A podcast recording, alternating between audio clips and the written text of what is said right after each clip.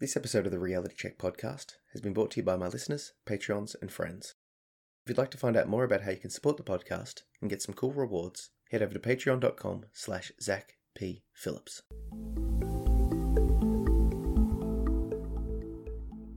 So I recently wrote a blog post called Strategic Caffeination, Abstinence, and Other Self-Improvement Hacks. And I'll chuck a link down below so you can read the full the full post, but I wanted to sort of get into it a little bit more here. The basic premise of the the, the post is that I'm I've taken to using caffeine strategically. And basically this means that rather than using it all the time, you know, as soon as I wake up I'll just have coffee, um, and just all day every day, right? I've taken to not having it other than when I need it on certain days. And this means that I'm having far less coffee, but when I'm having it, it's having a far greater and more appropriate impact. And the real crux of the the blog post and what I want to drill down upon here is that I'm looking at caffeine and by extension alcohol and a variety of other, you know, sort of they're drugs, right? um, but like the sort of the more sort of socially acceptable things that people consume, you know, like coffee, alcohol, marijuana, um, like those variety of things, uh, but looking them as tools, as drugs, as opposed to frivolities, as opposed to just things that we just sort of do without thinking. You know, I suppose I could add to that list sugar as well, right? Because there's this sort of I mean, I grew up feeling like those substances were different from like a Valium or like an escitalopram or a Seroquel or you know any of the other drugs that you know come in the little click out packets that are you know prescribed for you from a doctor, right? And obviously there is a difference, but if you look at the actual just straight up impact of the drug, you know there is a statistically significant that is, you know, it does work to impact your mental state. That's why we take these drugs. But they're not treated with the same level of respect and sort of they're not used in the same way. People will just have a drink of coffee or alcohol or whatever without really sort of thinking about what they're doing. Um, they just they just have it. When what they're really doing is they're consuming a mind altering substance. That's why they're consuming it, but it's not it's not taken with the same. It's, it's it's there's sort of like a sort of a lackadaisical approach to it. There's this approach to just having these things like like they're in a separate category. You know, it's like oh, I'm just having a drink with mates. Oh, I have to talk to my doctor about trying this medicine for my mental state. Like they're they're separate. And that to me doesn't quite work. And obviously putting sugar into that mix doesn't it's not a drug, but it does have quite a significant impact upon the mental state, particularly when you cut it out and then you start using it strategically. So let me explain what I'm doing. I find so a little bit of backstory about my my personal my personality states with basically all drugs and everything, right? I am I have quite an addictive personality in the sense that I will if I'm not careful, I will just consume a variety of substances as just as much as possible. It was it, it's very hard for me, or it was very hard for me to have a casual drink. I find that I wouldn't be able to stop at one. I'll just keep going. Same thing with weed. Same thing with coffee. Same thing with sugar. I just if you know if there's if there's one chocolate there, I'll eat the whole block. Rather than having one coffee, I'll just have coffee all day, right? So I found that abstinence has been quite good in the sense of just stopping completely. Because that is, you know, I'm able to do that from some aspect of my personality. I am able to just cut it out because it's like I set myself a hard and fast rule and then I just stop. Now, that that's very useful, but it leaves me without the tool, without the ability to use that substance for gain. So let's let's explain what I mean with coffee. What was happening was I would start off having a small, like one weak coffee a day. They would quickly go to two weak coffees, then two strong coffees, then four strong coffees, and I would just sort of go.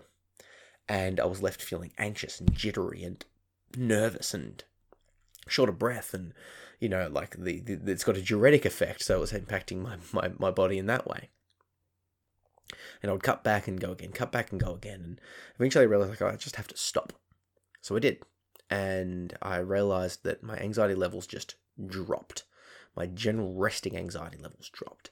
My belly started feeling a lot better. I could breathe deeper, right? I was just less anxious. And that was working fine, particularly on ironically my work days where I get on my work days I get up, I do a split shift, I leave for work at seven on my bike, um, do the first part of the shift, come home, have a bit of time with family and a bit of you know computer time, whatever, and then I would leave again at two thirty, and then come home at nine. And on those days, I found I didn't need the coffee because I had somewhere to be early, I had somewhere to be late, and my mental state was able to just get me going. But the problem happened with me on the days that I was, you know, dedicating to writing days, you know, days to write lucidity, days to do podcasts like this, days to sort of be creative, or when I didn't have to be anywhere. And I found I was crashing.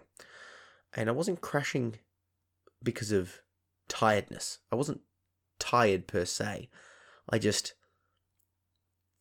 struggled to have motivation without the external thing of like I have to be at a place for my job. And it's it's hard for me to at the moment consider the work that I do online as a job that has a time frame because it's like I could post this po- uh, podcast today, I could post it in a week, I could post it in a month, and there's no there's no real consequence in the sense that like there is a consequence for you, but it doesn't really impact me per se. It's it's okay. It doesn't matter if I write my chapter of my book today or in a week or in a month, right? Whereas with work, it's like I've agreed to turn up at a time. I have to be there at a time. Now there is an argument for me to obviously get more uh, professional with my writing, and I'm moving towards that. And this is this is where this strategic caffeination comes into play. So what I've realized now is, is on those days, on the days where I don't have to go somewhere else to work, the days where I'm working on my book, where I'm writing, where I'm editing, where I'm doing the computer stuff, I can use the um, the, the the coffee then as a way to boost myself up because you know coffee does work. There's studies to show that it makes you more creative, that it you know obviously impacts your mental state in a way, and that's why we all drink it, right? But there's this like with a lot of drugs, if you if you have it too often, you get used to it and you don't notice the impact. So having quit for a while and then having coffee on those days, it's like it, it, it just it works. It wakes me up. It gets me motivated. It gets me going. And it's a little boost. So what I've, what I found is, is rather than just constantly using the coffee, I'm strategically using it. I'm using it for a defined purpose. Not all the time, but just in specific instances. Now, once again, this works for me. This works for me in the sense that I am a, I work on quite well on rules, in the sense that I'll only have it on those days, and a maximum of two. That's it. No more, and not on the days that I'm working, because I have this way of slipping back into the addictive habits. So, so, so what I've found is, is that that is actually quite, it's, it's quite a useful tool to have in my arsenal because when I was overusing coffee, it no longer became a tool, right? Because I was always on it. So therefore, it didn't really have as much impact upon my life. And yet I was using it more. But now when I'm using it less and using it strategically, it just sort of worked and it was great. It is great. And I do the same thing with um, the use of alcohol and the use of marijuana and the use of sugar. There are certain times, and I'm not going to talk about it in this episode, um, let me know if you want me to go into my uses and how I do use those things. But the point is, is I've got a specific uses for those drugs, for sugar, for, for the things that I'm using. Because they are tools. Now, any tool can be misused and any substance can be abused. Uh, but when I start to treat these things with the respect they deserve, Coffee is a drug. Sorry, ca- caffeine is the drug. Alcohol is a drug, right? If you just use things willy nilly, you can get some dire consequences. maybe not extremely bad, but I suppose even even if you don't like, if you just sort of use it mindlessly, if you just sort of have your coffee and not really be thinking about it, you're you're ingesting a drug that impacts your brain. What is that actually doing to you? Now, prior to quitting, I had this feeling of like I can't quit, I need it. And so many people are like that. They're addicted to coffee. And they're they're like they just sort of accept that as a fact about themselves. The thing is, it's like it's it's actually like you can quit pretty easily if you just deal with a couple of days of not feeling so good, or if you just you know lower yourself down to like you know rather than going four a day, go to two, go to one, and you know sort of lower yourself off. But it's it's so so so worth seeing what your brain is like without it. Because the other thing is is if you're finding that you can't you can't stomach a day without it, there's something going on there. Now I'm I'm lucky enough to enjoy my work. And you know, I'm I'm with with that in mind, I'm grateful that I don't need the coffee to perform my normal job. I thought I did till I got rid of it. So now I'm able to use it for what I really do need it for. When I do need to be able to sit down in front of the laptop and do the hours of editing and writing and all of the stuff that I do. That's when I need it. I don't need it to do my normal job. Now, if I did need it to do my normal job, that suggests something. It suggests that I need, like if we're using the terminology here, that I need a drug to do my job. Am I okay with that?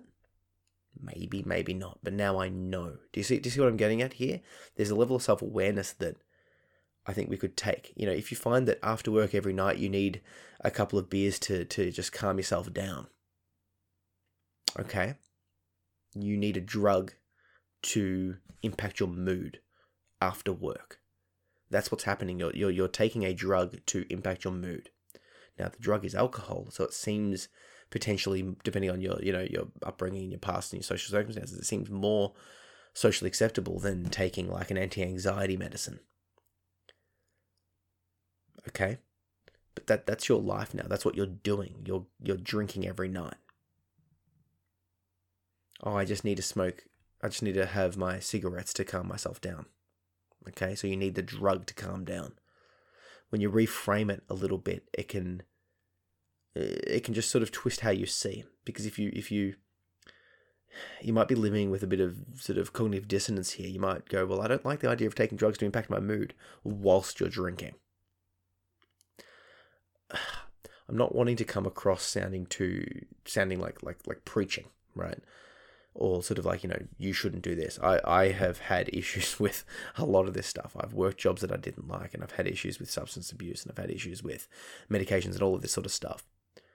I just know that reframing things helps to put it into perspective and sort of like does it does it is it really working for me so for me i've looked back over the caffeination looked back over the other stuff that i take and go okay am i using this appropriately when should i use this and is it appropriate like do i like what's happening right now if i don't like what's happening now it's let's make a change to see if i can make it better do something better as you know is there some better way that i can be looking at this if yes great if no that's okay too. But we take a look at that. So anyway, consider that. So if you want to read the the blog post, strategic caffeination, abstinence, and other self improvement hacks, I'll chuck a link down below. Um, and if you do want to change a habit, I've got a couple of changing habit courses on Skillshare. I'll put a link down below, and you'll be able to get two months free access to that course and to all of my other courses. Um, and you know, if you do want to make some changes with your usage of coffee or something else, that course or the, the courses that I've got up there on changing habits will be quite useful. So, yeah, check it out. And if you think this podcast will help someone, uh, send it to them. And just, I would appreciate if you could rate and review this podcast wherever you're listening to it. Cheers.